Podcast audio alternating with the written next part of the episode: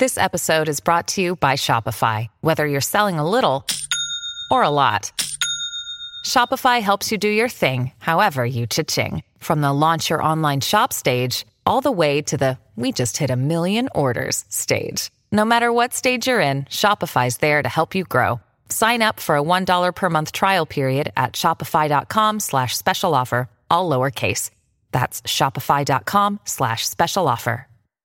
Hey, sweetie, what do you think of our new car from Carvana? Think it can handle our busy family? Well, we have seven days to see. First, we can take the scenic route to the beach and stargaze through the moonroof. We'll see if your drums fit in the trunk. Then we can pick up mommy's friends and check out that legroom. And we should really visit grandma. She's getting up there. That's like a whole lifetime in seven days. And like one busy family. With our seven day money back guarantee, you can confidently shop for cars 100% online. Visit Carvana.com for all terms and conditions. We'll drive you happy at Carvana. Noi, come sapete tutti, siamo entrati in guerra il 24 maggio del 15. Quindi sono più di due anni che dura questa guerra per noi. Per gli austriaci un anno in più, perché l'Austria è entrata in guerra quando la Grande Guerra è veramente cominciata, all'inizio di agosto del 14. E solo per noi che quella è la guerra 15-18, no? Per tutto il resto del mondo è la guerra 14-18. Perché vi dico questo? Perché fra Italia e Austria c'è un'ostilità ancestrale. Non importa niente che stavamo nella triplice alleanza e quindi eravamo alleati. In Italia era molto ammirata la Germania, paese moderno, industriale, da noi in Italia era pieno di industriali tedeschi, di investitori, di ingegneri tedeschi ed era pieno di italiani che andavano a lavorare nelle fabbriche in Germania già allora. A Caporetto i tedeschi rimarranno stupefatti, vedendo fra quella marea di prigionieri italiani che fanno, quanti ce ne sono che sanno il tedesco perché sono stati a lavorare in Germania. Quindi con la Germania c'è un idillio nell'Italia di inizio Novecento, con l'Austria no. L'Austria è il nemico ancestrale per la propaganda italiana, così come l'Italia è il nemico ancestrale per la propaganda austriaca, per lo Stato Maggiore austriaco. Eh, quando c'è il terremoto di Messina del 1908, il Stato Maggiore austriaco cerca di convincere l'imperatore a dichiarare guerra all'Italia, approfittando del fatto che l'Italia ha subito questa catastrofe. Allora, noi entriamo in guerra in un momento in cui il nostro nemico ancestrale, l'Austria, è già in guerra da un anno e ha subito batoste spaventose. L'Austria combatte sul fronte russo, combatte sul fronte serbo e nel 14 ha subito perdite terrificanti su entrambi i fronti. Quindi quando entriamo in guerra noi, noi siamo i più forti in quel momento. Il grosso delle forze austriache, di quello che rimane ancora, è schierato sul fronte orientale, in Galizia, contro i russi, è schierato nei Balcani contro i serbi, per difendere la frontiera italiana non hanno quasi niente e faranno una fatica enorme per ritagliare qualche reparto che si riesce a portare per difendere la frontiera in Trentino e la frontiera sull'Isonzo. Quindi noi siamo molto più forti in quel momento, data la situazione, e attacchiamo. Per tutta la prima guerra mondiale abbiamo sempre attaccato noi. Quando si arriva a Caporetto ci sono state già 11 offensive italiane sull'Isonzo, le, un- le prime 11 battaglie dell'Isonzo sono 12 direte voi, certo, la dodicesima è Caporetto. Ma nelle prime 11 abbiamo sempre attaccato noi. In tutta la guerra gli austriaci hanno attaccato una volta sola, quella che viene poi chiamata la spedizione punitiva, la Strafexpedition nel Trentino, nel 16. E ci prendono di sorpresa e a momenti arrivano a Vicenza, perché per i nostri era impensabile che ci attaccassero. Siamo noi i più forti e siamo noi che attacchiamo. Allora, alla vigilia di Caporetto la situazione è questa, noi ci prepariamo a attaccare di nuovo. E anche se queste offensive sull'Isonzo sono spaventosamente costose, un mare di sangue, ci costano da morire, ma anche gli austriaci si logorano. E allora dopo l'ultima, l'undicesima offensiva dell'Isonzo, nell'agosto del 17, quando noi andiamo avanti sulla Bensizza e andiamo avanti per una profondità di 10 chilometri, che per gli standard di allora sembrano tantissimi, il comando supremo austriaco si preoccupa e si dice se questi attaccano un'altra volta passano, sfondano, è la volta che vanno a Trieste. Quindi, la faccio un po' lunga con questa risposta, ma il contesto è troppo importante. Quindi gli austriaci decidono dobbiamo attaccare prima noi, ma noi da soli non ce la faremo mai. L'Austria è, è al lumicino, muore di fame l'Austria. La gente a Vienna come le truppe in trincea Dunque, da soli non ce la faremo mai, bisogna chiedere aiuto al fratello maggiore, ai tedeschi, al secondo Reich del Kaiser Guglielmo. E gli austriaci vanno a chiedere aiuto ai tedeschi col cappello in mano con mol, molto, molto, molto di malincuore, perché, perché non amano i tedeschi. I tedeschi sono presuntuosi, arroganti, cito dalle fonti austriache dell'epoca ovviamente, eh, non sono idee mie. Eh, tutti gli austriaci sono convinti che i tedeschi sono insopportabili, vogliono comandare, così come i tedeschi, spiace dirlo, sono convinti che l'esercito austriaco, che per noi italiani è un nemico terribile, che ci ha fermati sull'Isonzo, ecco agli occhi dei tedeschi l'esercito austriaco è un esercito arretrato, balcanico, primitivo, disorganizzato, inefficiente, che si affida allo stellone sperando che le cose vadano bene, incapace di organizzare qualunque cosa, giudizi esagerati, ma tutti tratti testualmente da quello che pensano e dicono i tedeschi in quel momento. Quindi per gli austriaci è dura andare a chiedere aiuto ai tedeschi, ma ci vanno. E lì l'ultima cosa imbarazzante è questa, quando gli austriaci vanno a spiegargli che bisogna attaccare sul fronte italiano perché sennò la prossima volta gli italiani arrivano a Trieste la reazione del comando supremo tedesco è di dire ma perché dobbiamo sprecare truppe su un fronte insignificante come quello italiano? Loro stanno combattendo in Francia, in Russia, perfino nei Balcani e sacrificare qualche divisione che per un mese vada a fare qualcos'altro in Italia a loro sembra un'assurdità. Poi gli austriaci gli spiegano che se cade Trieste è proprio finita e allora i tedeschi si arrendono e allora nel giro di un mese, un mese e mezzo, pianificano la battaglia di Caporetto. Uno Stato Maggiore tedesco viene incaricato di sedersi alla scrivania con tutte le cartine, gli orari ferroviari, tutti i dati e studiare come fare per dare agli italiani una legnata tale che li ributti, dicono gli austriaci, se riuscissimo a ributtarli fino all'antico confine, sullo spartiacque. E, e qualcuno dice poi al limite ci andasse proprio bene, fino al tagliamento. E lì si discute molto perché nel dopoguerra tutti i generali hanno scritto le loro memorie e ognuno la vede dal punto di vista suo, ma i generali tedeschi garantiscono che loro hanno detto ma perché il tagliamento come minimo? No, come massimo, come minimo il tagliamento. E se possibile anche oltre. Poi come sapete sono arrivati al Piave. Estremamente interessante poi insomma questa inimicizia tra, o diffidenza tra i vecchi prussiani e gli austriaci risaliva anche poi a una delle ultime battaglie del 66, 1866, che poi insomma, permette chiaramente all'Italia di prendersi il Friuli e, ed il Veneto, eh, appunto eh, combattendo l'Italia con i prussiani e, e contro gli austriaci. Un, un, elemento interessante poi eh, lei approfondisce e studia è la, eh, la struttura, l'anima, se vogliamo, di questi eserciti che stanno confliggendo tra di loro ehm, una sua intuizione interessante che poi viene contestualizzata anche questa. Da una parte c'è eh, sicuramente una Germania che è una Germania profondamente industriale, quindi che è una, un territorio che è profondamente industrializzato, questo significa che ha un tessuto sociale anche, no? un proletariato, eh, ma anche un'abitudine, una forma mentis ad una eh, organizzazione industriale della vita. Dall'altra parte abbiamo eh, un enorme impero austro-ungarico che è prevalentemente contadino, così come continua ad essere prevalentemente contadina eh, l'Italia, l'Italia che si è fatta faticosamente no? in, questo, in, queste campagne eh, risorgimentali continue.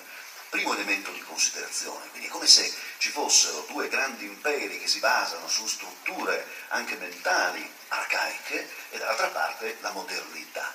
Seconda considerazione, così gliela metto subito sul piatto e lei ci gioca, e, l'esercito austriaco aveva a che vedere con eh, moltissime nazioni sotto di sé, eh, i croati, gli sloveni, i cechi, insomma, i boemi, gli slovacchi, i galiziani. Gli ordini venivano impartiti in tedesco, è ovvio, la lingua veicolare, ma ci sono molte realtà, spesso confliggenti. Stessa cosa per quanto riguarda l'esercito italiano, forse in maniera minore, in maniera maggiore. La Vulgata dice che eh, il comandante dava gli ordini e buona parte o parte insomma, della truppa non riusciva nemmeno a capire che cosa stesse accadendo. È vero, è falso, ne, ne vogliamo parlare. Ma allora, eh, partiamo dal fondo. È vero che noi oggi viviamo in un'Italia che si sente disunita e abbiamo l'impressione che una volta dovesse essere anche peggio. I linguisti ci dicono nessuno parlava italiano a quell'epoca, una piccola minoranza, quindi ci immaginiamo che il paese fosse ancora più disunito e che le difficoltà linguistiche, per esempio, nell'esercito italiano dovessero essere un problema. A dire la verità, io ho vissuto per un po' di anni per preparare questo libro con la gente di allora, ho letto innumerevoli testimonianze, dai documenti ufficiali alle testimonianze più private, e non ho incontrato praticamente nessuno che dica che è un problema. C'è una certa, diciamo, tra i settentrionali c'è un po' di disprezzo per i meridionali, questo sì quando incontri un reparto che marcia, sono meridionali. Mm. C'è un certo razzismo tra gli alpini e gli altri, ma questo è condiviso da tutti, gli alpini sono migliori, sono truppe migliori, dicono tutti, lo dicono i nemici. Gli alpini sono truppe assolutamente all'altezza di qualunque esercito europeo e la fanteria no. Questo lo dice Cesare Battisti. C'è un passo di una lettera di Cesare Battisti che dice io ho terrore della fanteria, è carne da macello. Gli accampamenti della fanteria sono sporcizia, disordine, si mandano in fanteria gli ufficiali che si sono mostrati vigliacchetti fra gli alpini. Eh, allora, però, però no, è certo, poi ogni tanto c'è uno che dice ho incontrato un conducente di muri, gli ho fatto una domanda, mi ha risposto in un dialetto così stretto che non ho capito cosa, cosa ha detto. Ma se dovessi dire non c'è assolutamente nessuno che dice che questo è un problema strutturale, e non c'è assolutamente nessuno che dice che l'Italia non è un paese unito, loro erano convinti di averlo unificato. La borghesia italiana, gli intellettuali italiani si sentivano italiani al 100% e non c'è nessuno che la senta diversamente, o perlomeno che lo dica, che lo scriva, che lo abbia fatto sapere a noi. Il confronto l'Austria, ma non solo l'Austria, la Germania. La Germania che si è unificata subito dopo di noi nell'Ottocento e dove ci sono ancora il regno di Baviera, il regno di Sassonia. In Germania, ecco, quando lo Stato Maggiore che deve organizzare l'offensiva di Caporetto viene messo in piedi, viene reclutato quasi tutto fra bavaresi, che sono esperti delle guerre in montagna. Io ho testimonianze di ufficiali austriaci che arrivano lì, che sono abituati ad avere dei rapporti con i prussiani, e la prima cosa che dicono è: Ma qui sono tutti bavaresi. Eh, ci sono, e, e, il comandante bavarese, sotto il, sotto il, vice capo di Stato Maggiore di quell'armata, Kraft von Delmenzingen, eh, bavarese, riceve questo ufficiale austriaco e gli dice sì sì sì, qua siamo tutti bavaresi, tranne il mio vice von Wildisen, lui è prussiano, ma guardi, si può fidare, lo conosco bene. Eh, ecco, quindi in realtà i tedeschi parano, ma i tedeschi anche adesso lo sapete, che i lender sono, hanno un'autonomia e un senso di identità fortissimo che però non gli impedisce di essere tutti tedeschi e andare tutti insieme. I problemi sono appunto altri. Il problema è la parziale arretratezza del nostro paese, che è la stessa dell'Austria-Ungheria per nostra fortuna. Quando dico parziale arretratezza, voglio dire eh, che noi non siamo un paese sottosviluppato, ma non siamo neanche una grande potenza. All'inizio del Novecento noi siamo un paese che ha uno certo sviluppo in corso, e se uno va a Milano o a Torino trova delle grandi città industriali, però il grosso del paese appunto è un paese contadino. Questo si riflette nell'esercito in mille modi. Si riflette per il fatto che la, il corpo ufficiali è tratto dal ceto dei signori e non è nemmeno pensabile che uno che viene dal popolo possa essere fatto ufficiale. Per essere ufficiali bisogna avere il titolo di studio, e piuttosto che nominare sottotenente, ma che dico, aspirante, un sergente che si è fatto due anni di guerra in trincea e la guerra la conosce, però ha solo la terza elementare, piuttosto si manda un ragazzino all'ultimo anno dell'istituto tecnico eh, che non sa niente, non ha visto niente, non c'è tempo di insegnargli, perché gli ufficiali muoiono con una velocità terrificante e quindi noi trasformiamo uno studente in ufficiale con un corso di quattro settimane li chiamano i corsi di corsa, e poi li spediscono al fronte a comandare plotoni e compagnie. Allora, questo dipende dal fatto che c'è un'arretratezza generale, un paese in cui la borghesia è sta- molto staccata dal popolo, gli ufficiali sono i signori ufficiali, mangiano un rancio diverso, non si mescolano con i soldati. Nell'esercito austriaco è la stessa cosa, ma in quello tedesco no. Quando i tedeschi arrivano al fronte dell'Isonzo per aiutare gli austriaci a sferrare l'offensiva di Caporetto, Ci sono tante testimonianze di soldati austriaci che dicono, ma da questi qua gli ufficiali sono camarade del soldato, non come da noi. E quella è modernità. Poi la modernità ovviamente vuole anche dire che, che ai giovani ufficiali dai autonomia, gli insegni a pensare con la loro testa. Noi abbiamo in mente lo stereotipo del tedesco Sturmtruppen che ubbidisce e basta. È uno stereotipo completamente sballato. L'insegnamento nelle scuole di guerra tedesche si basava totalmente sul fatto di spiegare che ti devi prendere le tue responsabilità e devi prendere l'iniziativa, non importa se sei un sottotenente, eh, se non ci sono ordini fai di testa tua, guai se stai fermo. Da noi è l'esatto contrario, da noi nessuno si assume responsabilità eh, e, e, e, si insegna, ecco quello che si insegna ai nostri giovani ufficiali appena entrano in caserma e chiacchierano con un collega che è già lì da un mese, il collega che è da un mese gli dice, qui c'è una regola di fondo, mai eseguire l'ordine finché non è arrivato il controordine. Dopodiché, però appunto, sempre di ordini si tratta. Questo ha degli effetti concreti sul modo di combattere, perché se tu hai dei giovani ufficiali abituati a comandare, gli puoi affidare un reparto e dirgli vai. Da noi è tutto fermo, è tutto rigido. L'artiglieria, l'artiglieria è un'arma tecnica, ma un paese come l'Italia non ha abbastanza tecnici. Il generale Capello, comandante della seconda armata che verrà travolta a Caporetto, a un certo punto aveva detto, ci sono vari suoi scritti in cui parla malissimo della nostra artiglieria, che è strapotente come numero di cannoni, ma è rigida, ha dei manuali arretrati, non ha iniziativa e a un certo punto il generale Capello dice, tra i nostri ufficiali di artiglieria ci sono più avvocati che ingegneri. E questa è di nuovo una cosa molto italiana, no? È lo specchio di una, di una società appunto dove anche quella borghesia colta che c'è in Italia ma è, è, troppo ristretta rispetto al grande corpo del paese, così come il proletariato industriale è troppo ristretto. E allora non, non è facile, da noi quelli, i soldati che sanno leggere e scrivere li fai sottufficiali e li mandi negli uffici, sono talmente pochi. Quindi i nostri reparti hanno scarsità di sottufficiali e quelli che ci sono in genere ne approfittano per fare la camorra eh, in magazzino e, e, e non vengono invece addestrati a comandare. I tedeschi lo fanno, ma i tedeschi hanno un proletariato che è dieci volte il nostro e quindi hanno un popolo di capi reparto, di capi officina, di piccoli imprenditori, di gente che sono gente del popolo, ma gli puoi insegnare a comandare un piccolo reparto. Ecco.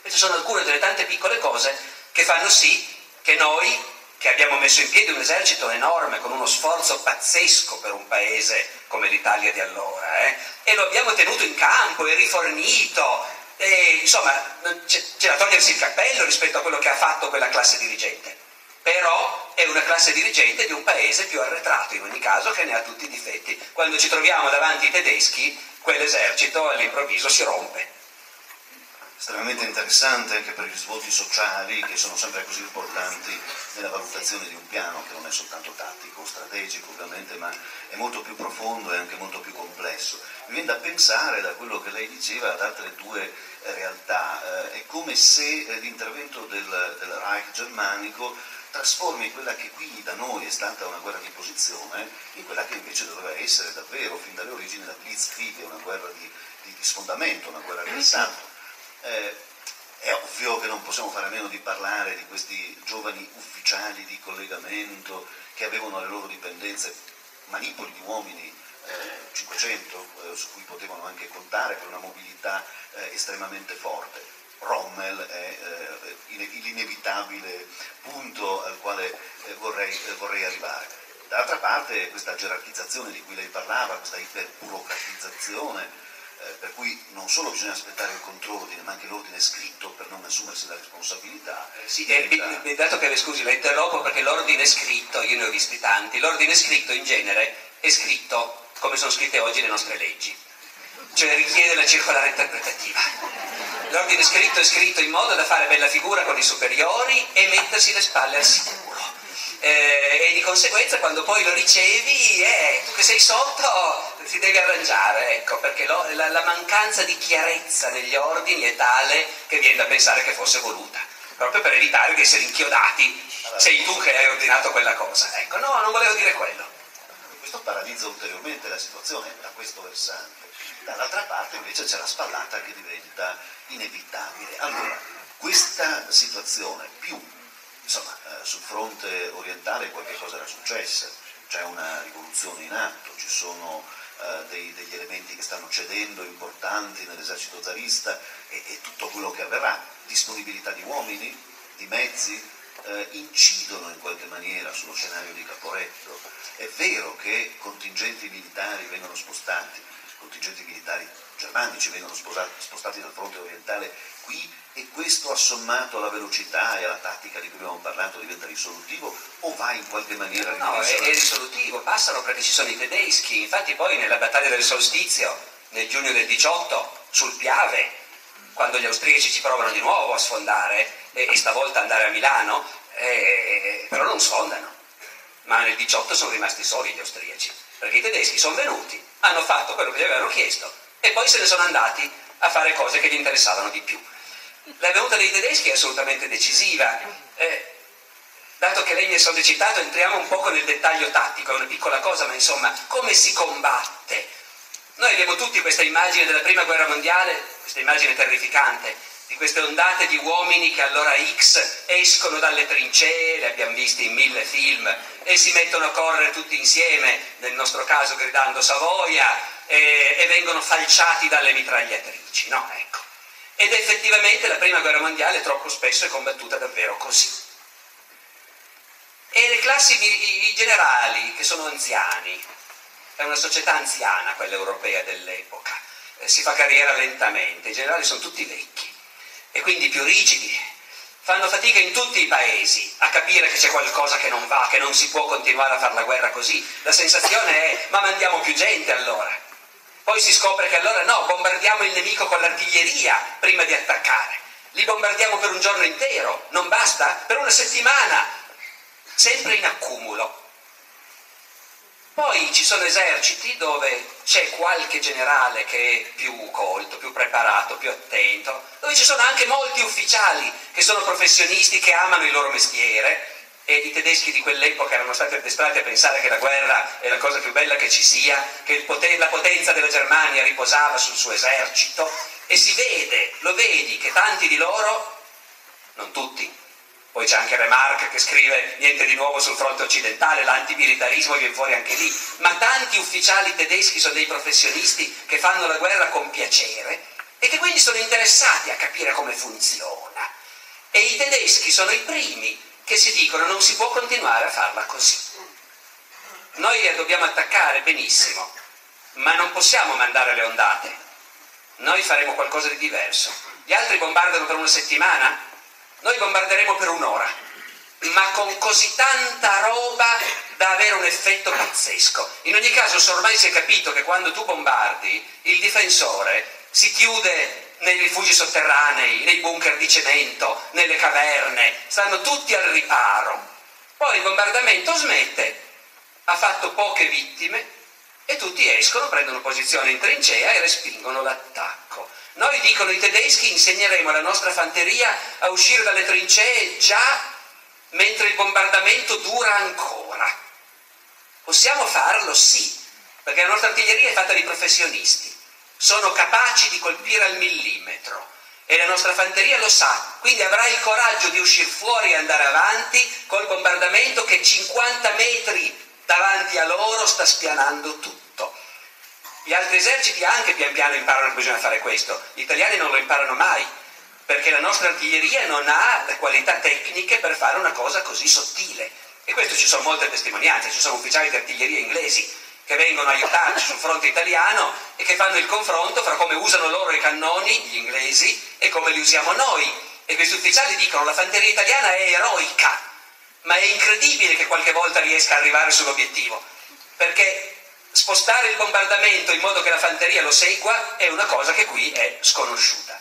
Ma i tedeschi non dicono solo questo, dicono anche e non mandiamo le ondate, mandiamo dei piccoli gruppi, tanti piccoli gruppi ma piccoli gruppi vuol dire 10 uomini, è una squadra, molto ben addestrati, armati di bombe a mano, il fucile non serve neanche, bombe a mano. E, e, mitragliatrici leggere, perché i difensori con le mitragliatrici fermano tutti. Che bello che sarebbe se anche gli attaccanti avessero le mitragliatrici.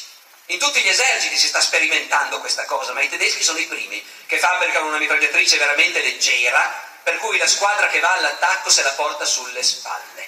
E poi vai avanti, dieci uomini con una mitragliatrice, e, e gli italiani sono trincerati laggiù e sparano. E allora a questi dieci uomini noi abbiamo insegnato non attaccare e farsi ammazzare, nemmeno per idea, ma svicolare e vedere se c'è di fianco un posto un po' meno ben difeso. E sul, sul fronte di Caporetto, sul fronte di Risoldo è tutta montagna, è tutta bosco, forre, saliscenti. E allora l'ordine è ogni piccolo gruppo vada avanti. Voi non preoccupatevi di niente, andate avanti e a un certo punto scoprirete che siete alle spalle degli italiani. A quel punto piazzate le vostre mitragliatrici e cominciate a sparargli addosso da dietro. Ma voi capite che per fare questa cosa per ogni dieci uomini ci vuole un sottufficiale a cui puoi dire tu ti prendi la responsabilità di andare e decidi tu. Oppure un sottotenente di vent'anni a cui dici la stessa cosa. E loro lo fanno davvero. Noi citiamo sempre Rommel che ha fatto questo a Caporetto e lo citiamo sempre perché Rommel era uno, intanto è diventato molto famoso nella seconda guerra mondiale e poi era uno che sapeva promuoversi ha scritto un gran bel libro in cui racconta, tra l'altro, le sue grandi vittorie contro quei poveri italiani che si arrendevano a migliaia appena arrivava lui. Ha esagerato un po', però è vero che gli arrivava alle spalle, a questi nessuno aveva insegnato a difendersi da una tattica così. Ma questo lo fa Rommel, che è bravo e famoso, ma lo fanno tutti. Il generale Kraft von Delmenzinger, che vi ho citato prima, capo di Stato Maggiore bavarese dell'armata tedesca che sfonda a Caporetto, ha scritto un grosso libro tutti loro hanno scritto poi nel dopoguerra, erano diversi disoccupati, con pensioni di fame, scrivevano. Ha scritto un grosso libro in cui racconta lo sfondamento sull'Isonzo. E in questo grosso libro il generale Kraft cita per nome 50 o 60 tenenti e una quindicina o una ventina di sottufficiali che durante quella battaglia meritano di essere citati per nome perché ognuno di loro a un certo punto ha deciso lui con quei 10 o 50 uomini che comandava di andare a prendere quella collina, di sfondare in quel punto, di... ecco, e l'ha fatto con successo, è tornato a casa per raccontarlo, si è preso la medaglia e il generale lo cita. L'idea che in un libro di un generale italiano sia citato per nome anche solo un tenente è completamente inconcepibile, perché da noi i tenenti devono soltanto obbedire agli ordini che arrivano per via gerarchica, non gli è stato insegnato nient'altro straordinaria interpretazione, cioè è come se eh, la guerra venisse declinata con la grammatica della lingua, in qualche modo, cioè della cultura. La guerra è una terribile, terribile e nefasta espressione della cultura di un popolo e ciascun popolo in qualche modo la organizza secondo quelli che sono i propri parametri, chiaramente mentali. Arriviamo eh, allo sfondamento e arriviamo ad un punto eh, interessante, cioè quello che poi rappresenta Caporetto su questo territorio, soprattutto sul nostro territorio. Perché eh, il Friuli è una terra strana, è una terra che ha radici multiple, lei lo citava prima in maniera interessante, no? lo stupore di molti ufficiali tedeschi nello scoprire che diversi fanti erano comunque andati a lavorare nelle Germanie. Beh, eh, insomma, eh, noi eh, in Friuli essendo rimasti afferenti all'impero austro-ungarico per tanti, per tanti, secoli, chiaramente avevamo un eh, rapporto, un mercato del lavoro estremamente ampio, prima del 1866 eh, in toto, dopo il 1866 fino allo Iudrio e a Pontebba. Mercato ampio, quindi si lavorava a Zagabria, si lavorava a Budapest, eh, si lavorava a Cracovia, insomma eh, come può essere eh, vissuta in qualche maniera dalla popolazione civile, e poi le, le, le chiederò una, un'informazione ulteriore, l'arrivo comunque di eh, soldati che eh, in qualche maniera masticano una lingua, sono portatori di una visione del mondo che è stata sperimentata. Prima considerazione, quindi un nemico che è ovviamente dalla Domenica del Corriere, rappresentato da tanti altri giornali, rappresentato come un barbaro feroce, rozzo, assassino che ammazza a colpi di, eh, di spranghe i poveri fanti, gli spara alla schiena, eh, e con un vissuto invece che dimostra come a Lubiana, Zagabria e Cracovia c'era gente come noi, anzi c'era gente che ci dava il pane eh, e adesso questo pane, questo pane manca. Questa è la prima considerazione che chiedo. Poi, poi, poi, già questa perché ce n'è già più che a sufficienza, come vedete, e in realtà naturalmente queste sono cose su cui ne sapete molto di più voi di me, cioè l'impatto su questo territorio della prima guerra mondiale è rimasto nella memoria di tutte le famiglie, credo. Tutte le persone con cui mi capita di parlare arrivano poi a quello alla fine. Quindi ripeto, sono cose di cui sapete più di me. Io vi posso dare qualche spunto sparso dalle fonti che ho visto, dai materiali che ho visto. E allora, le fonti cosa dicono? Beh, da un lato naturalmente dicono che gli italiani, l'esercito italiano il 24 maggio ha passato la frontiera nell'idea di andare a liberare i fratelli italiani dall'altra parte. Questo è quello che avevano insegnato nelle nostre scuole per decenni, questo è quello che tutti i nostri ufficiali avevano sentito dire. E l'avevano anche ripetuto ai soldati, ai quali magari importava poco, ma comunque quell'idea lì ce l'avevano tutti. Allora cosa succede? Succede che naturalmente ci sono delle, noi il 24 maggio andiamo avanti, per due o tre giorni allo scoppio della guerra i nostri vanno avanti perché gli austriaci si sono trincerati un po' più indietro dove il terreno è più adatto per la difesa. Quindi nei primissimi giorni noi i nostri, gli italiani, occupano una serie di località lungo la frontiera, vanno un po' avanti. In queste località ovviamente cosa succede? Succede che alcune sono località italiane effettivamente, eh, che siamo nel Trentino, che siamo in Friuli, ci sono località dove comunque la cultura è una cultura italiana e dove i nostri possono illuminare, no, io continuo a dire i nostri perché avete pazienza, io sono piemontese, qui chissà quanti di voi avevano i nonni nell'esercito austriaco e non in quello italiano, ma insomma è per capirci, no? Gli italiani, quando occupano, diciamo noi, ma in realtà liberano, pensano loro, villaggi italiani, possono incontrare anche il patriota che li accoglie con entusiasmo e si trovano fra gente comunque che capisce l'italiano, bene o male ci mettono poco a capire che magari il parroco non è tanto contento perché il parroco era leale all'impero, ci mettono un poco a capire che magari il maestro di scuola non è tanto contento e allora si comincia a sorvegliare questa gente, però insomma, tutto sommato l'idea stiamo andando a liberarli non è falsificata da questa esperienza, anche perché va detto che tra gli ufficiali italiani ci sono tanti che sono scappati da Trento o da Trieste o dall'Istria, sudditi austriaci come Cesare Battisti, che però ci credono davvero e che sono venuti a arruolarsi in grigio-verde sapendo benissimo che se cadono prigionieri saranno impiccati. Quindi non è soltanto una frottola della propaganda questo fatto della spinta per liberare i fratelli italiani, c'è tanta gente che ci crede. È un po' più scioccante quando si accorgono che subito passata la frontiera la popolazione non è italiana per niente il primo giorno della guerra, 24 maggio, i nostri bersaglieri entrano in un paesino che loro hanno insegnato a chiamare Caporetto e che ancora oggi tutti gli italiani chiamano Caporetto, tanto che molti non hanno la minima idea del fatto che non è in Italia. E a volte capita di sentire leggere a Caporetto che oggi si chiama Kobarid in Slovenia. Ovviamente si è sempre chiamato Kobarid ed è sempre stato in Slovenia. Allora, quando arrivano in quei posti lì, i nostri ufficiali dopo un po' cominciano a dirsi ma qui c'è qualcosa che non torna. Che brutta gente che c'è qui. Come ci guardano male. Ma noi siamo venuti a liberarli. E loro invece si capisce che c'è qualcosa che non va, non gli stiamo simpatici.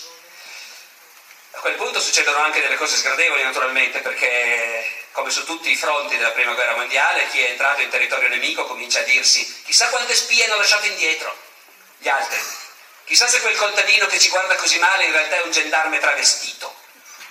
Nella zona di Caporetto, nelle prime settimane di occupazione italiana, ci sono almeno una quindicina di fucilazioni sommarie di civili accusati di essere spie, un bagno di sangue. Poi bene o male si adattano, ma ovviamente quando tornano dopo Caporetto gli austriaci, le popolazioni locali li accolgono a braccia aperte. C'è un diario bellissimo di uno di Cortina, a Cortina da un pezzo entrano gli austriaci guidati da ragazzi di Cortina che prestano servizio nell'esercito austriaco e c'è un'accoglienza trionfale, poeti dialettali che recitano poesie in onore dell'imperatore, suonano le campane, entusiasmo generale a Cortina perché sono tornati i nostri, gli austriaci, ci hanno liberati dagli italiani.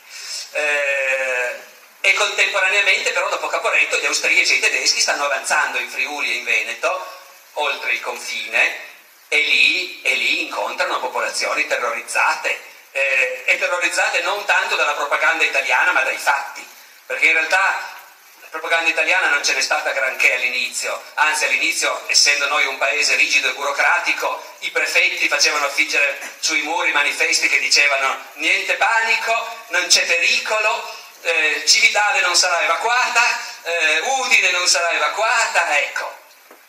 Poi la gente vede che però intanto i signori stanno imballando la roba e sono partiti, in automobile o in carrozza. E, e, allora la gente comincia a fare 2 più 2 e, e comincia l'esodo naturalmente. Mezzo milione di persone si è calcolato che, che cercano di andarsene e fanno bene però, perché quelli che stanno avanzando, sì, a Cortina vengono accolti come liberatori, a, Capo, a Cobarid vengono accolti come liberatori, ma appena passano il confine sono soldati stranieri, affamati, che arrivano, divorano tutto, spazzano via tutto, prendono con violenza, se qualcuno cerca di resistere sparano, violentano. Eh, questo succede dappertutto nella prima guerra mondiale quando un esercito invasore entra in paese nemico e succede anche in Friuli e nel Veneto naturalmente. Il che vuol dire che poi la propaganda ufficiale italiana può dire con qualche ragione ai soldati che si sono fermati finalmente sul Piave, ma le sentite le donne gridare dall'altra parte? Ecco, e quelli un po' se le immaginano e un po' le sentono davvero eh, e quindi la battaglia del Piave sarà poi anche una battaglia combattuta da un esercito che in quel momento ha interiorizzato che dall'altra parte c'è lo straniero che ha invaso il territorio nazionale, quel... mentre a Caporetto, con tutta la buona volontà, uno dei motivi per cui crollano è che stanno combattendo in territorio straniero, in mezzo a civili che li detestano e quindi i soldati italiani insomma, hanno un motivo in meno, ecco, diciamo, per combattere bene. Okay, let's get this cavity filled. Uh, doctor, I think your tank is leaking laughing gas. Gas? Did you hear you can save on gas at BJ's Wholesale Club? Wait, you can save on gas at BJ's? yeah, members save on everyday low gas prices. you gotta be kidding me.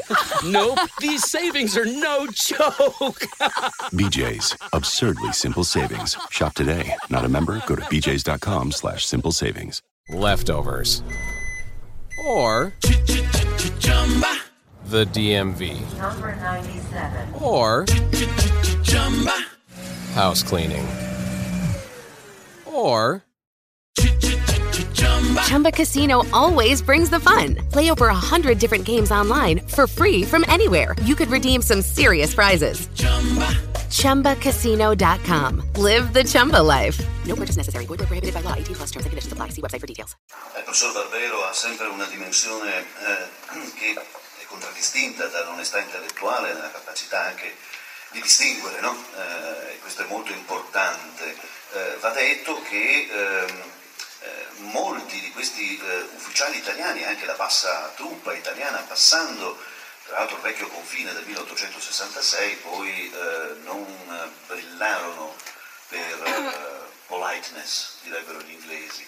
ci sono dei diari di sacerdoti che dimostrano come la truppa dei renicoli molto spesso si sia sporcata le mani di quelle stesse quelle stesse cose di cui lei diceva prima, donne gridavano anche perché venivano stuprate dai soldati, dai soldati italiani, ci sono delle testimonianze interessanti che provengono dalla zona di Chiopri e Tiscone per intenderci, e alcune nella tragicità anche divertenti, nel senso che entra un tenente eh, in farmacia eh, dicendo voi siete degli austriacanti, assolutamente dovete essere bastonati, dar ordine che tutto venga infranto, no, il farmacista invece eh, estrae dal cassetto un tricolore bellissimo e ovviamente l'ufficiale non può altro che mettersi sull'attenti, dare la mano ed andarsene, ignaro del fatto che si trattasse della bandiera ungherese.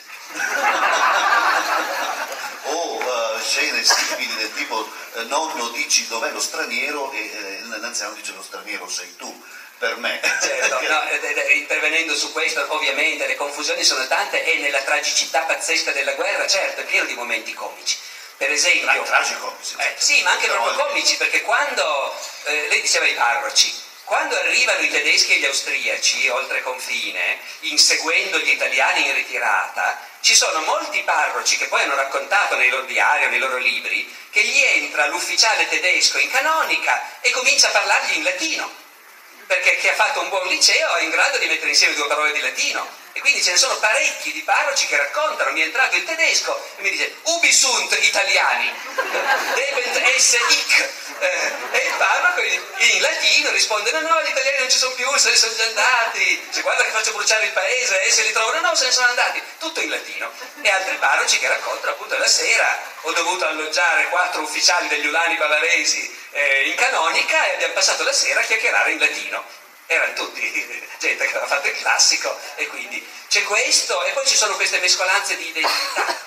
Eh, si sa che la politica ufficiale dell'esercito austriaco era che i reparti italiani si mandavano a combattere contro i russi, non si tenevano qui, ma quella è la politica ufficiale. Nel 17 regna un tale caos e una tale mescolanza che anche i reparti austriaci non sono più integri dal punto di vista nazionale hanno una nazionalità di base, ma poi c'è dentro un po' di tutto. A livello di ufficiali poi non c'è politica che tenga, gli ufficiali sono tutti uguali, ufficiali dell'imperatore e la nazionalità non viene chiesta.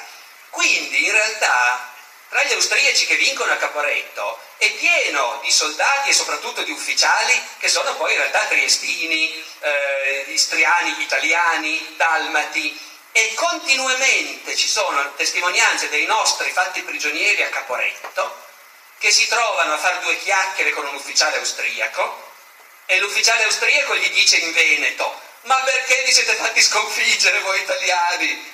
Che l'Austria stava perdendo ormai, se tenevate duro era finita la guerra. Quindi ci sono in divisa austriaca pieno di gente che spera che l'impero sia sconfitto e che ci sia poi appunto l'unificazione all'Italia oppure la Jugoslavia, no? ecco. E questo mentre molti dei nostri prigionieri stanno festeggiando il fatto di aver perso invece. Perché siccome abbiamo perso la guerra è finita. È finita per noi che siamo prigionieri, ma all'inizio c'è un'illusione, cioè una parte del nostro esercito si convince che con una batosta così la guerra è finita. E, e anche lì l'Italia di sempre, finché si combatteva, si combatteva, ma adesso le cose si possono dire.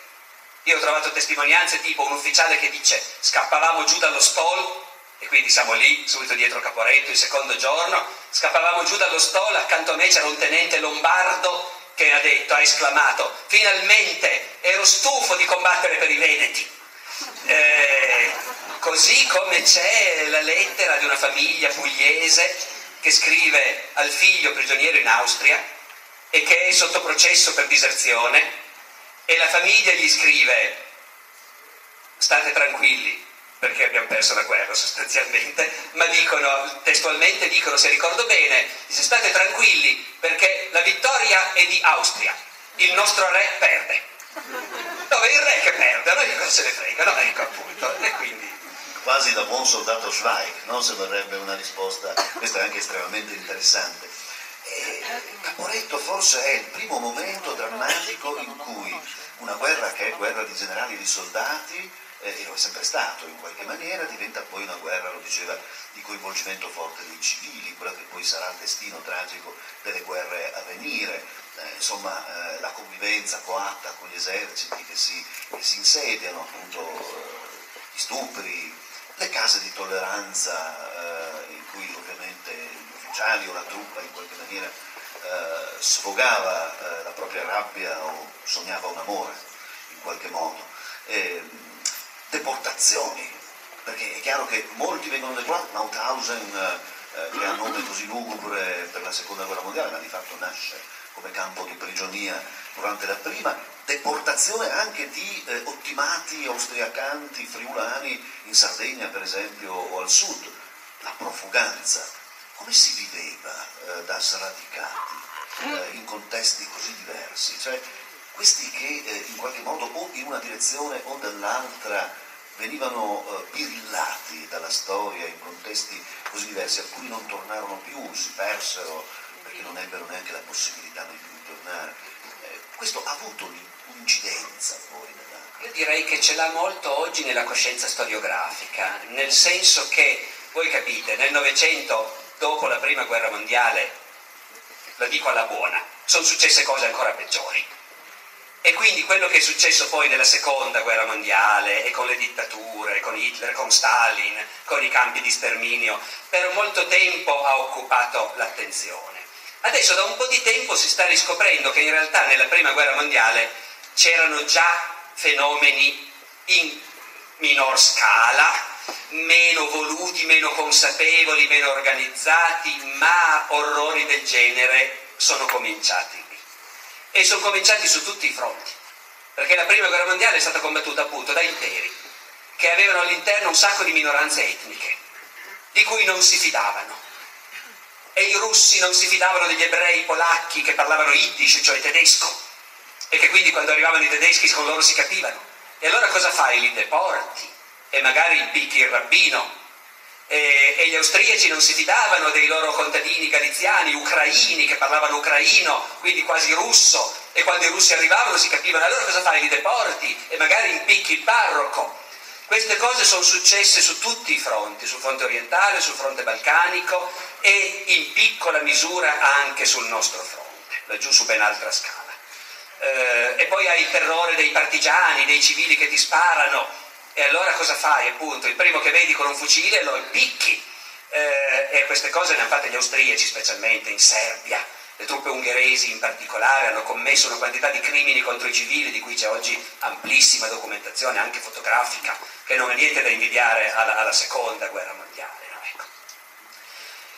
Dopodiché la cosa, appunto, ci sono due lasciti, il campo di concentramento e i profughi. Il campo di concentramento è proprio quando tu deporti intere popolazioni o quando devi racchiudere prigionieri campo di concentramento, sì, oggi si discute, l'avevano già inventato gli inglesi durante la guerra del Sudafrica contro i boeri, eh, però di fatto l'uso su larga scala è lì.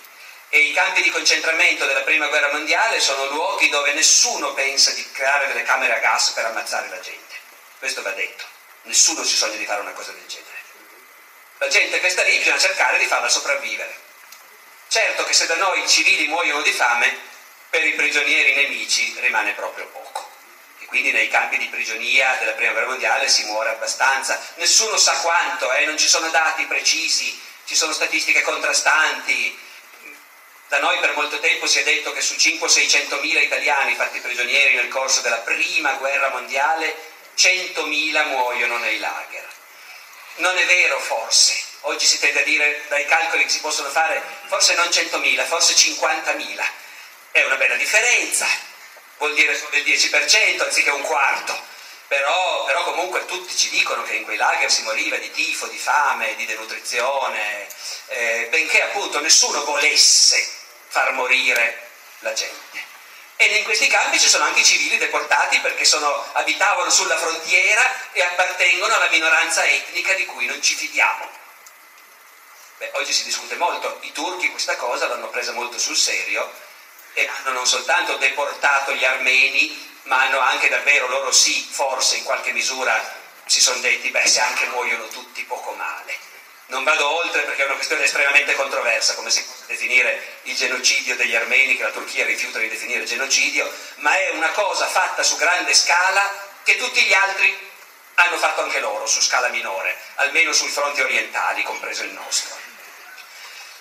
E poi ci sono i profughi, e i profughi è una storia poco conosciuta anche perché è un po' meno tragica. I profughi, cioè di nuovo l'Italia è un paese in bilico fra modernità e sottosviluppo, ha un impianto statale, ne ha fin troppo, ha una burocrazia pletorica e quindi l'Italia è in grado di dire bene, evacuiamo gente e, e stanno scappando dopo Caporetto mezzo milione di persone, beh troviamo il modo. Eh, da Bologna ad Avellino troveremo il modo di distribuire gente e farla in qualche modo sopravvivere. E lì, devo dire, non ci sono né grandi proteste, c'è indubbiamente una reazione di estraneità, perché quando ti arrivano 500 friulani in un paesino in provincia di Avellino, lì sì che fra loro, fra contadini, fanno fatica a capirsi all'inizio, ciascuno nel suo dialetto, e ci sono insomma storie di, di incomprensioni, però niente di tragico, il problema è che è tragico il contesto, cioè c'è poco da mangiare per tutti e c'è poco da riscaldarsi per tutti, per cui anche lì la mortalità, anche se non lo vuole nessuno, la mortalità è alta fra la popolazione civile in genere durante la guerra. Eh, e più il paese è povero di risorse, e più è alta, e più il paese è bloccato dal nemico che gli impedisce l'accesso ai mari, peggio va. Qui da noi va ancora abbastanza bene, perché in Austria invece la gente muore letteralmente di fame a Vienna, i civili, anche i borghesi, tutti fanno una fame tale che poi muoiono. E quando arriva la spagnola nell'autunno del 18 a Vienna fa delle stragi spaventose anche perché sono già tutti talmente indeboliti. Da noi in confronto si mangia meglio, però anche così per i profughi c'è poco sempre. Quindi sì, è un enorme, in parte tragedia, in parte comunque dramma, è un aspetto collaterale della guerra che oggi, io non ho fatto studi specifici su questo, ma ci sono fior di studi di colleghi che si sono specializzati in questi problemi e che ci stanno rivelando tutto questo mondo, insomma. Davvero molto interessante, qui il tempo fugge, rimarremo anche più, più ore a sentire il professore, ma poi eh, è giusto che ci siano delle domande da parte del pubblico. Io eh, chiuderei con una considerazione eh, che le chiedo di, di, rivolgerci e di regalarci.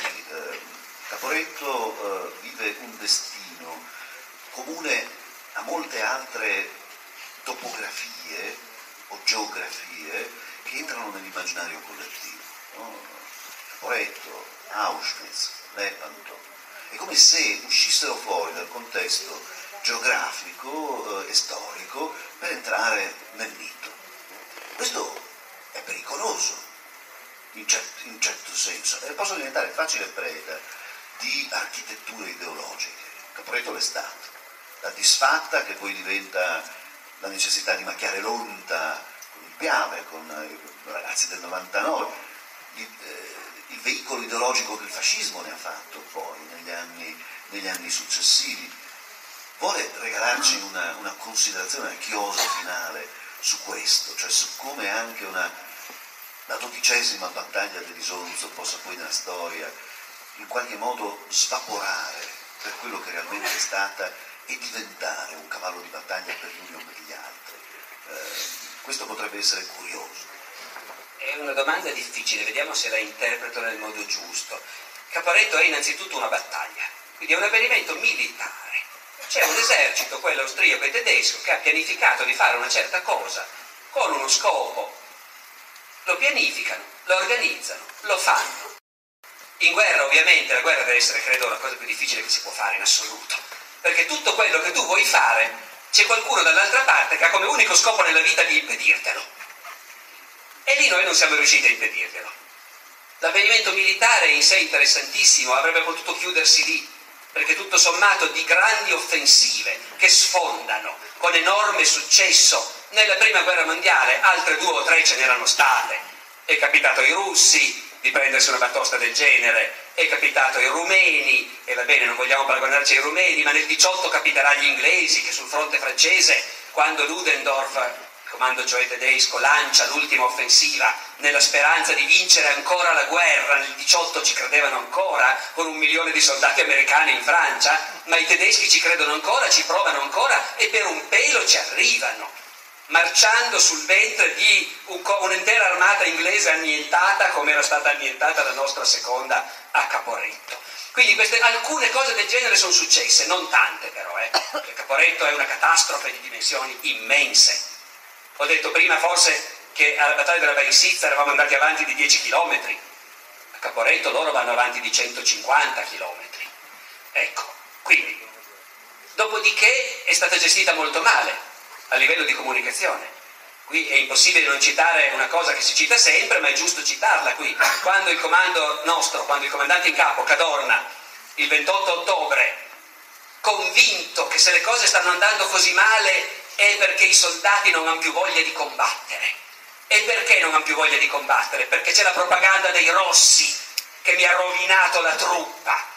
E Cadorna sa, è tutta l'estate che Cadorna ha questa ossessione. Vedete cosa succede in Russia? Che c'è la rivoluzione. E, e, allora non deve succedere da noi. È tutta l'estate che Cadorna tempesta col governo dicendo la propaganda socialista mi sta corrompendo il morale della truppa, dovete impedirlo. Chi avrebbe voluto dire chiudere i giornali, arrestare i deputati? Ecco, il governo non fa niente del genere. A quel punto Cadorna si convince che è per quello che è successo a Caporetto. E pubblica il famoso bollettino del 28 ottobre in cui dice che l'esercito italiano è costretto a ritirarsi a causa di alcuni reparti, non dice neanche alcuni, a causa di reparti della seconda armata che si sono arresi senza combattere, ignominiosamente, o che sono vergognosamente fuggiti. Allora il governo italiano quando viene, riceve questo bollettino per la pubblicazione si mette le mani nei capelli e si rende conto dell'impatto che può avere a livello internazionale il comandante di un esercito che dice abbiamo perso perché i miei soldati scappano vergognosamente e si arrendono senza combattere. Il governo italiano blocca il bollettino di Cadorna e costringe a modificare quella frase. Peccato che nel frattempo il bollettino è stato trasmesso all'estero e di conseguenza tutto il mondo, compresi i tedeschi e gli austriaci che lo ricevono con grande entusiasmo, viene a sapere che a Caporetto l'esercito italiano è stato sbaragliato per la vigliaccheria dei suoi soldati. Parola del comandante in capo italiano. A partire da quel momento è finita. Caporetto è quello nel mondo. Tuttora chiunque si interessi di storia militare della prima guerra mondiale nel mondo, se ha sentito parlare de- de- della nostra guerra, la prima cosa che si ricorda è Caporetto, quel posto dove gli italiani sono scappati. E quindi è una cosa incancellabile, che fa parte della nostra immagine. Hai un bel scrivere saggi per dimostrare che non è proprio così, quella roba è rimasta. Poi è anche rimasta perché naturalmente la reazione italiana è stata quella che ci si può aspettare, forse in tutti i paesi, ma specialmente nel nostro, e cioè di chi è la colpa. Dobbiamo capire di chi è la colpa. Non so se negli altri paesi fanno come nel nostro. Nel nostro paese quando c'è una grande tragedia nazionale, per capire di chi è la colpa si nomina una commissione d'inchiesta parlamentare. E anche dopo l'indomani di Caporetto viene nominata una commissione d'inchiesta parlamentare. E da allora per cent'anni in Italia ci si è spaccati. È tutta colpa di Cadorna, non è vero, è colpa di Capello, no, è colpa di Badoglio, ma la commissione d'inchiesta non ha parlato di, Badoglio, di Badoglio. peggio, vuol dire che Badoglio era protetto, eh, c'è stato il complotto, capite questo genere di cose, no?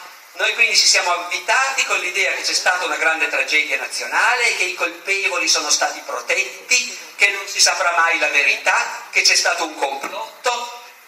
Quanti soldati a questo punto, sentendo dire queste cose nel dopoguerra, si sono detti ma allora il complotto l'hanno fatto i generali, ci sono veterani che sono vissuti fino agli anni 1990, io ho letto le memorie di qualcuno di loro, sicuri di aver visto personalmente i generali italiani che si mettevano d'accordo con i nemici, eh, allora attaccati a Caporetto, noi ci arrenderemo. C'è gente che è morta nel 1990 sicura che li aveva visti e sentiti. Ecco. Eh, quindi questa cosa un paese se la porta dietro. E poi per carità, non sarebbe neanche così male se appunto anziché polemiche sterili si usasse questa cosa per capire come mai abbiamo perso. Cioè, L'Italia di allora aveva dei limiti che in qualche misura ancora, perché c'è il carattere e la struttura di un paese, in qualche misura sono superati invece. Aveva dei limiti ed è successo questo, perché la guerra è spietata, eh, non ti dà una seconda occasione. In questo senso c'è una frase di un grande controverso intellettuale del Novecento che ha fatto belle cose e anche cose meno belle, Prezzolini. Prezzolini una volta ha scritto, per l'Italia Caporetto è stata una vittoria e Vittorio Veneto una sconfitta perché si diventa grandi quando in seguito a una sconfitta si impara a capire, a rendersi conto dei motivi di questa sconfitta e si comincia a correggere gli errori. E invece va molto male quando in seguito a una vittoria, Vittorio Veneto appunto, ci si gonfia di orgoglio e ci si convince di essere invincibili, di essere una grande potenza, e così via. In questo senso io credo che il nostro incessante tormentarci su Caporetto non è solo un male. Certo sarebbe bello essere uno di quei paesi che sono capaci di fare della loro storia militare un ricordo di gloria ininterrotta, come gli inglesi, che sono bravissimi, qualcuno di voi avrà visto il film Dunkirk che adesso è nelle sale, no? Da una sconfitta catastrofica gli inglesi hanno tratto un ricordo di orgoglio nazionale. Eh, noi no, però appunto noi siamo gli italiani, siamo fatti diversi, il nostro rapporto con la guerra è un po' diverso da quello di altri popoli e tutto sommato il fatto che si continui a discutere, secondo me, ecco, va bene così. Meglio, meglio, molto meglio, la, la retorica la lasciamo fuori dai testi delle scuole, eh, spero, seguiranno a Caporetto eh, i trattati iniqui, del, eh, trattati di, pa- di guerra più che trattati di pace, eh, si aprirà un'Europa sul, sull'orlo di una ben altra eh, terribile tragedia come quella della nascita dei fascismi del XX secolo e quello che ne verrà. Speriamo che eh, questo, questo, questo, continuo riflettere sul, sull'occorrenza della guerra non sia stata in questi anni, e spero veramente che non sia così, soltanto uno sventolare di gagliardetti, ma eh, che non farebbe onore a nessuno, ma piuttosto una, un'azione etica importante come deve essere la ricerca storica, che guarda in faccia la verità e non si accontenta mai, eh, ma scava, interroga e chiede. Eh, speriamo che un giorno qualcuno ci racconterà anche la storia della trincea degli ammalati psichici, gli scevi di guerra, il professor Marchi seduto in prima fila, eh, quelli che non potevano essere portati alle adunanze militari perché non avevano una cruccia eh, o un braccio monco da esibire, ma eh, erano rinchiusi dentro ospedali psichiatrici perché la guerra ovviamente aveva devastato le loro coscienze, ma eh, finché la ricerca storica potrà avvalersi di persone come Alessandro Barbero, io credo che ce ne sarà da continuare a leggere e a studiare. Alessandro Barbero, Caporetto, eh, a disposizione delle, delle, domande. Grazie per la, per la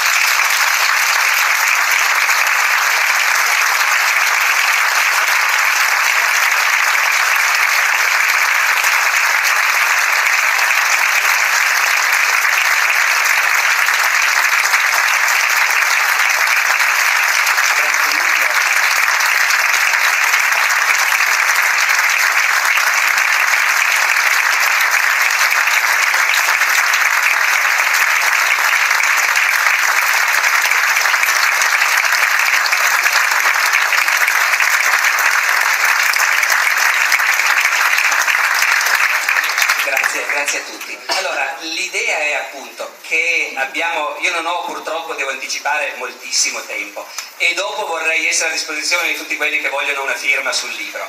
Però prima di sgombrare l'aula eh, credo che abbiamo tempo di rispondere a qualche curiosità sui tanti aspetti della battaglia di Caporetto che non abbiamo avuto tempo di toccare. Quindi c'è un microfono che si aggira per l'aula, credo, ecco, è là. Se qualcuno ha una domanda eh, è il momento di farla.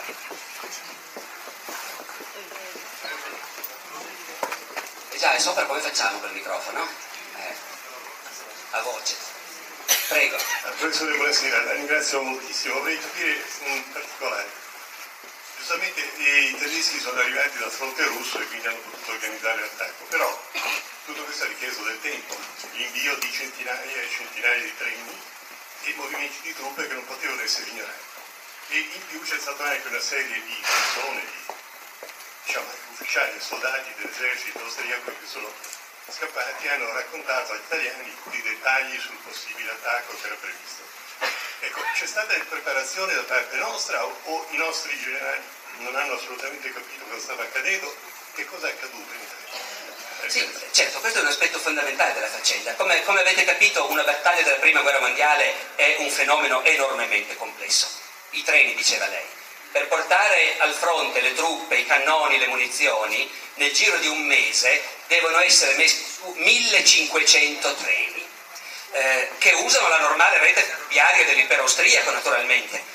Immaginate cosa vuol dire? Vuol dire che c'è uno Stato Maggiore con degli specialisti che sono in grado di inventarsi il movimento, gli orari di 1500 treni che devono caricare truppe o cannoni o granate a gas dalla Transilvania alla Galizia e poi scaricarli a Villa o a Lubiana. Dopodiché le truppe si faranno a piedi una settimana di marcia per arrivare sul posto. È una roba enorme e che fra l'altro ha un impatto adesso questo non c'entra con la sua domanda, le rispondo subito, però sono cose veramente impressionanti. 1500 treni vuol dire che una grossa fetta del traffico ferroviario normale austriaco viene sospesa e che quindi Vienna riceve meno di metà delle patate che normalmente sono necessarie per tenerla in vita, perché Vienna ingoia ogni giorno moltissimi treni carichi di patate e queste patate in quel mese non arrivano più e, e tutta l'immensa quantità di carbone che bruciano quei 1500 treni non c'è più per riscaldare le case dei civili.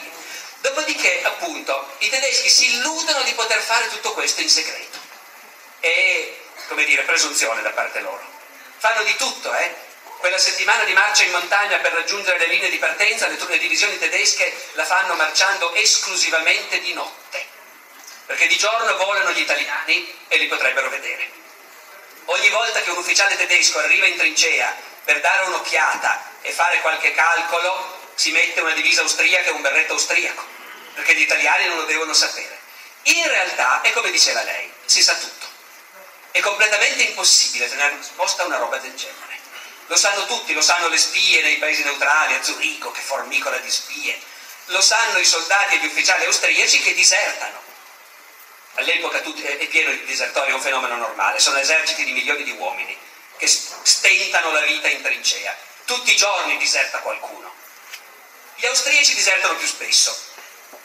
Primo perché crepano di fame, mentre i nostri mangiano male, ma mangiano e secondo perché gli austriaci sono di tante nazionalità e allora i tirolesi combattono volentieri nel Trentino per impedire agli italiani di arrivare a Bolzano o a Merano o al Brennero e gli sloveni, i reggimenti sloveni e i reggimenti croati combattono volentieri sull'Isonzo, combattono come disperati per impedire agli italiani di arrivare a Gorizia, a Trieste, all'Istria, ecco. Eh, ma i rumeni, perché dovrebbero combattere i rumeni? I cechi, i polacchi, quelli disertano in gran numero, sono quelli che sperano che l'Austria perda la guerra alla fin fine. No, ecco. Quelli disertano e vengono a raccontarci tutto. È impressionante la quantità di cose che noi veniamo a sapere. Poi certo, notizie vere mescolate a notizie false, a voci tendenziose, ma nell'insieme il quadro è chiarissimo. Il problema qual è? Che in parte i nostri generali non sono sicuri di doverci davvero credere. Alcuni ci credono in pieno, Cadorna, che è il più importante di tutti, ci crede solo a metà. Ancora qualche giorno prima Cadorna dice, ma, ma se fosse tutto un bluff? Ma possibile che vengano a attaccarci su posizioni così forti? E poi comunque, anche se non ci crede fino in fondo, Cadorna alla fine si sveglia, ci mette un po', eh, perché le notizie stanno già arrivando in massa e Cadorna ancora... Poi nelle ultime settimane prende provvedimenti, fa affluire una marea di truppe al fronte il nostro fronte di Caporetto, il giorno dell'attacco tedesco, ci sono molte più truppe di quelle che c'erano un mese prima quando i tedeschi hanno studiato l'attacco. Lì però c'è un altro problema del nostro esercito.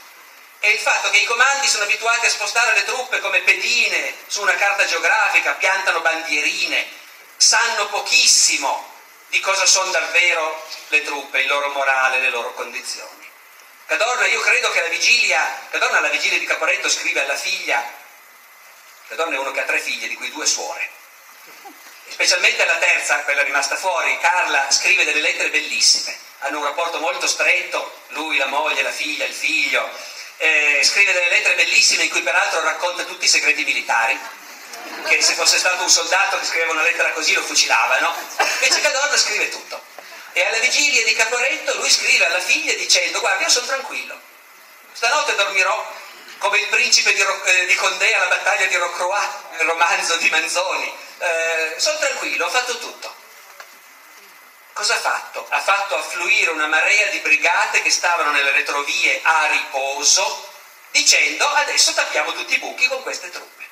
Questo vuol dire senza rendersi conto che quelle brigate che erano state massacrate nelle ultime battaglie, eh, con dei soldati che avevano visto morire metà dei loro compagni, e poi di nuovo un mese dopo di nuovo metà di morti e feriti dei loro compagni e poi riempite di soldati appena arrivati, tirati fuori dagli ospedali, tirati fuori dai manicomi, dalle galere, eh, oppure ex feriti che una volta guariti anziché tornare a casa come gli avevano promesso li rimandano in trincea. Queste brigate che a riposo sono state rimesse in piedi in questo modo, che sono state a riposo, credono i comandi. In realtà noi abbiamo testimonianza di cosa voleva dire stare a riposo voleva dire stare accampati nella pianura friulana, sotto la pioggia, in un mare di fango, a non far niente, col tifo, la malaria, la dissenteria che circolavano, star lì, niente, senza niente da fare, fradici tutto il tempo. Quello era il riposo per le nostre brigate.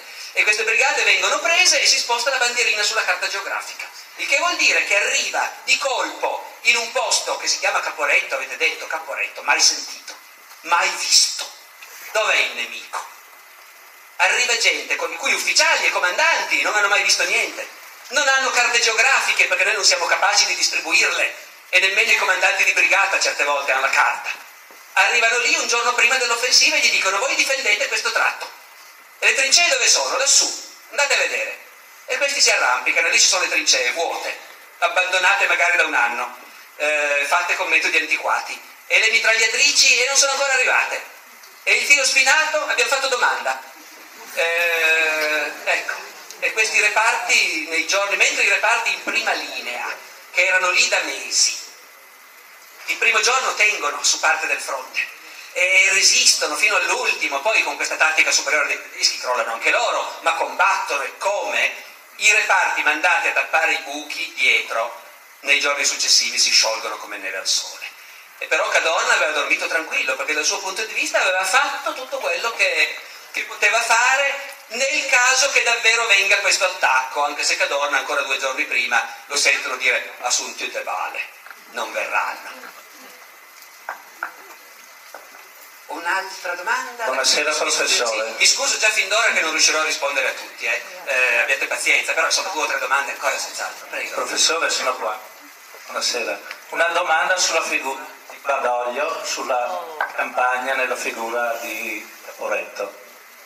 Badoglio il ruolo che aveva e cosa è successo sulle varie voci anche che girano diciamo voci non storiche. Certo, queste sono le cose che sappiamo tutti appunto. Per un secolo in Italia ci siamo divisi fra chi dà la colpa a Cadorna, chi la dà a Capello, chi la dà a Badoglio. Badoglio evidentemente, dato il ruolo che poi ha avuto nella storia d'Italia, è stato particolarmente preso di mira.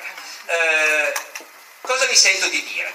Badoglio era un giovane generale abbastanza diverso dagli altri, molto dinamico, eh, aveva capito l'importanza dell'immagine, lui parlava con i soldati, eh, era uno inventivo, più moderno di altri, un buon professionista, non era un'aquila, dicono non era particolarmente colto, non era molto... però era un bravo professionista, avrebbe potuto essere un discreto generale tedesco, solo che loro ne erano tanti così, noi ne eravamo pochissimi, per cui Badoglio ha fatto una carriera rapidissima. A Caporetto Badoglio comanda uno dei due corpi d'armata che vengono travolti. Il disastro di Caporetto, in parte ho cercato di spiegarlo stasera, è il frutto di una serie di limiti del nostro esercito, di limiti del nostro paese. Ci sono un'infinità di motivi e un'infinità di responsabilità.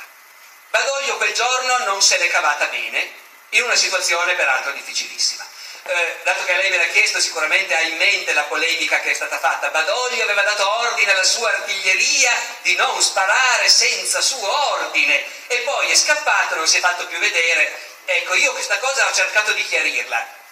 C'è un intero corposissimo capitolo nel mio libro sull'artiglieria italiana. Cosa viene fuori? Viene fuori che l'artiglieria italiana, potentissima come mezzi, era però abbastanza scadente come qualità, come addestramento, è pieno di testimonianze di questo. Eh, lo dice Capello, comandante della seconda armata, la nostra artiglieria è vecchia, rigida, il regolamento di tiro è un ammasso di sciocchezze. Uno potrebbe chiedersi perché non li fanno cambiare i regolamenti, ma così è. Eh, lo dice Cadorna, c'è una sua lettera, non so più quale dei suoi familiari, in cui dice noi abbiamo una quantità di comandanti di artiglieria che non valgono un bottone il che è un guaio perché questa è una guerra soprattutto di artiglieria. Allora l'artiglieria ha i difetti di tutto il resto dell'esercito, chi si prende responsabilità? Nessuno. Ci vorrebbero ordini chiarissimi, gli ordini non sono mai chiari. Cominciate a sparare quando vi daremo l'ordine, ma se il nemico ha già cominciato l'attacco, allora cominciate anche senza l'ordine, purché però sia un vero attacco, eh, mi raccomando. E ricordatevi sempre che le munizioni costano care però dovete agire l'iniziativa. Cosa fanno i comandanti di artiglieria? Stanno lì e aspettano l'ordine.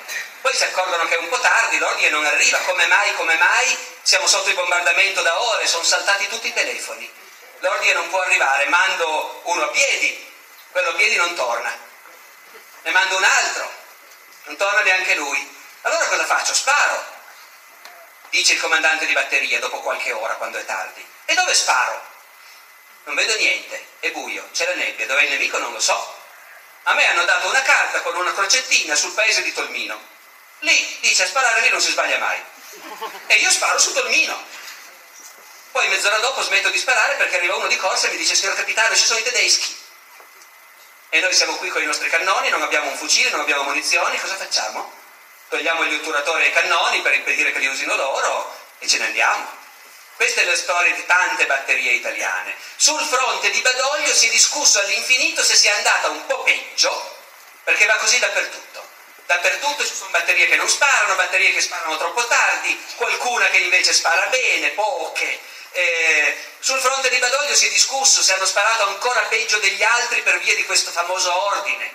E lì lo storico deve arrendersi. Può solo raccontare cosa dicono i testimoni come il magistrato che ha di fronte i testimoni, dice cosa è successo allora? E lo storico ha di fronte a sé illustri generali che dicono è proprio vero, Badoglio aveva dato ordine di non sparare finché lui non l'avesse comandato. E poi ci sono altri illustri generali che dicono non è affatto vero, Badoglio non ha mai dato quell'ordine.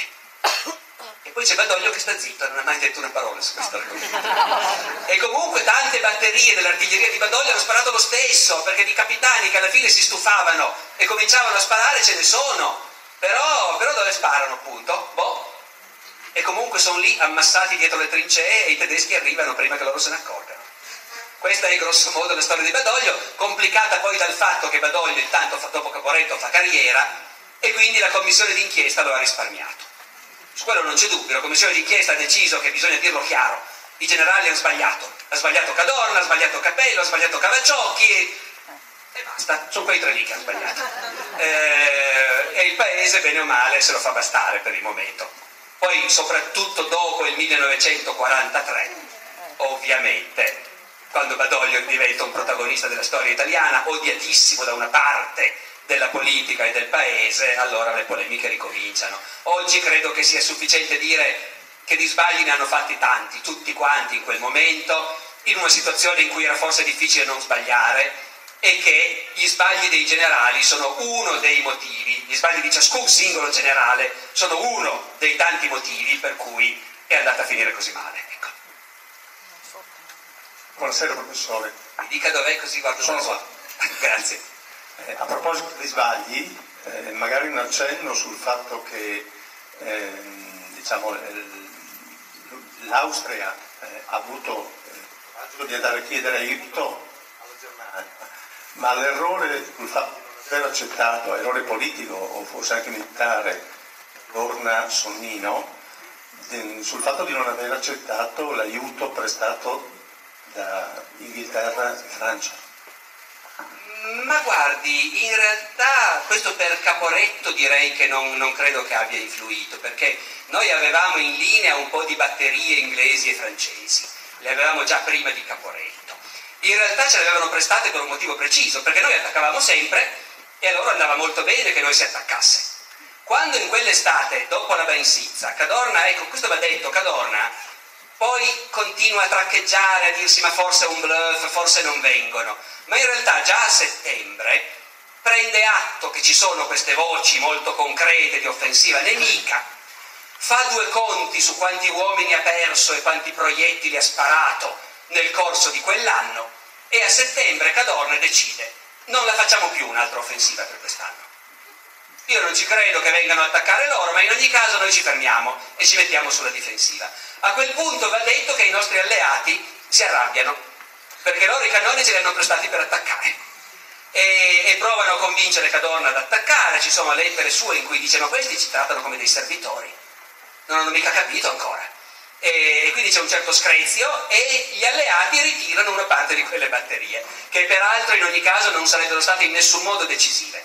Era artiglieria buona, più moderna della nostra, nei metodi di tiro, fa un po' impressione vedere i giudizi degli ufficiali inglesi sulla nostra artiglieria, perché gli ufficiali inglesi, i nostri alleati, che in genere sono molto simpatici, parlano bene degli italiani, la fanteria italiana è eroica, però sono esterrefatti vedendo che fuoco normale per una batteria inglese vuol dire 30 colpi all'ora e per una batteria italiana vuol dire 6 colpi all'ora.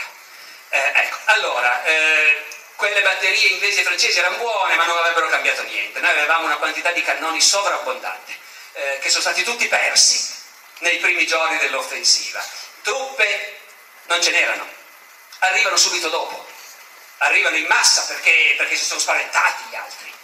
Gli altri, gli inglesi, i francesi si spaventano sul serio quando vedono che gli italiani stanno ritirandosi sul Piave e che si parla di andare al Mincio E, ecco, allora questi si spaventano sul serio, arrivano truppe che sono importanti, perché l'offensiva poi viene fermata nel novembre, dicembre del 17 sul Piave, sul Grappa, e lì la ferma un esercito italiano che si è un po' risvegliato da questo sogno o incubo, e, e però la fermano anche gli, gli amici che sono arrivati, diciamo.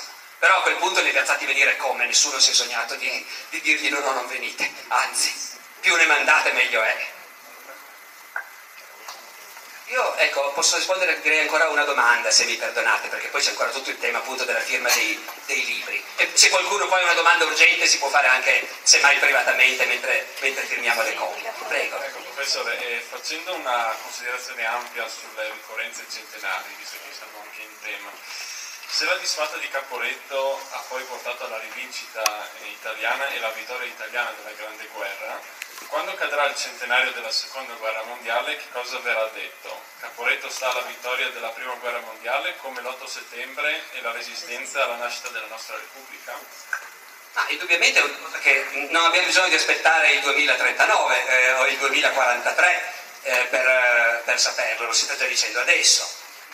Sì, sono quei ritmi ben riconoscibili, un collasso e poi uno scatto di orgoglio.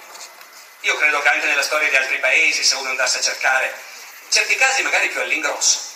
La prima guerra mondiale vede il collasso dei tedeschi, della Germania, e il nazismo è lo scatto d'orgoglio dei tedeschi, che quando fanno le cose le fanno evidentemente su una certa scala. Nel nostro caso sì, certo che sì, noi siamo in bilico fra tante cose, lo dicevo, fra progresso e arretratezza, ma siamo in bilico anche fra amore per il nostro paese e disfattismo, amarezza per i mille difetti del nostro paese. Eh, ogni tanto ci crediamo e ogni tanto non ci crediamo, anzi più spesso non ci crediamo. Ogni italiano tendenzialmente pensa che l'Italia sia un paese disastroso, gestito malissimo, pieno di difetti, dove tutto va a rotoli. Eh, noi diciamo povera Italia, non credo che una frase simile esista in, tedesco, ecco. Eh, dopodiché, quindi, però, da noi ci sono queste catastrofi che assumono una maggiore ampiezza nella memoria perché sono il momento in cui milioni di italiani dicono ah, ma allora andate tutti al diavolo. Io penso a me, alla mia pelle, alla mia famiglia, del resto non mi importa niente. Se gestite le cose così, andate tutti... Stavo per parlare male, insomma, ecco. No, questo pensano tanti soldati italiani l'indomani di Caporetto e all'8 settembre. E in entrambi i casi, siccome siamo un paese complesso, ci sono quelli che dicono ah no, questa cosa non si può tollerare. Va detto che la, l'elemento che è presente in entrambi i casi è l'invasione straniera. L'invasione straniera è una cosa in cui come dire, la smetti di cincischiare col fatto siamo qui in frontiera, le nazionalità, le etnie, il mito asburgico, i soldati stranieri in casa li riconosci. Noi non ci siamo più abituati, è per quello che facciamo fatica a capire gli italiani dell'Ottocento, quelli che fanno le cinque giornate di Milano e lasciano migliaia di morti austriaci sgozzati per le strade. Noi facciamo fatica a capirli perché non sappiamo più cosa vuol dire, no? Ecco, invece quando c'è quello, quando c'è un esercito nemico nel tuo paese, allora anche gli italiani eh, possono passare molto rapidamente, forse anche quello, noi siamo veloci, dal massimo della disperazione che coincide con tutti i nostri pregiudizi, cioè ma allora l'Italia è davvero un paese che fa schifo, ecco, al dire ma no, dopo tutto, dopo tutto vale la pena. Ecco. Mi sembra che io non so se diranno questo nel 2043, ecco, eh, ne lo saprò mai, ma per adesso possiamo dire questo, credo. Grazie. Okay, let's get this cavity filled. Uh, doctor, I think your tank is leaking laughing gas. Gas? Did you hear you can save on gas at BJ's Wholesale Club? Wait, you can save on gas at BJ's? yeah, members save on everyday low gas prices. You gotta be kidding me. nope, these savings are no joke. BJ's, absurdly simple savings. Shop today. Not a member? Go to BJ's.com slash simple savings. With Lucky Land slots, you can get lucky just about anywhere. Dearly beloved, we are gathered here today to. Has anyone seen the bride and groom? Sorry, sorry, we're here. We were getting lucky in the limo and we lost track of time. No, Lucky Land Casino, with cash prizes that add up quicker than a guest registry. In that case, I pronounce you lucky. Play for free at LuckyLandSlots.com. Daily bonuses are waiting. No purchase necessary. Void where prohibited by law. 18 plus. Terms and conditions apply. See website for details.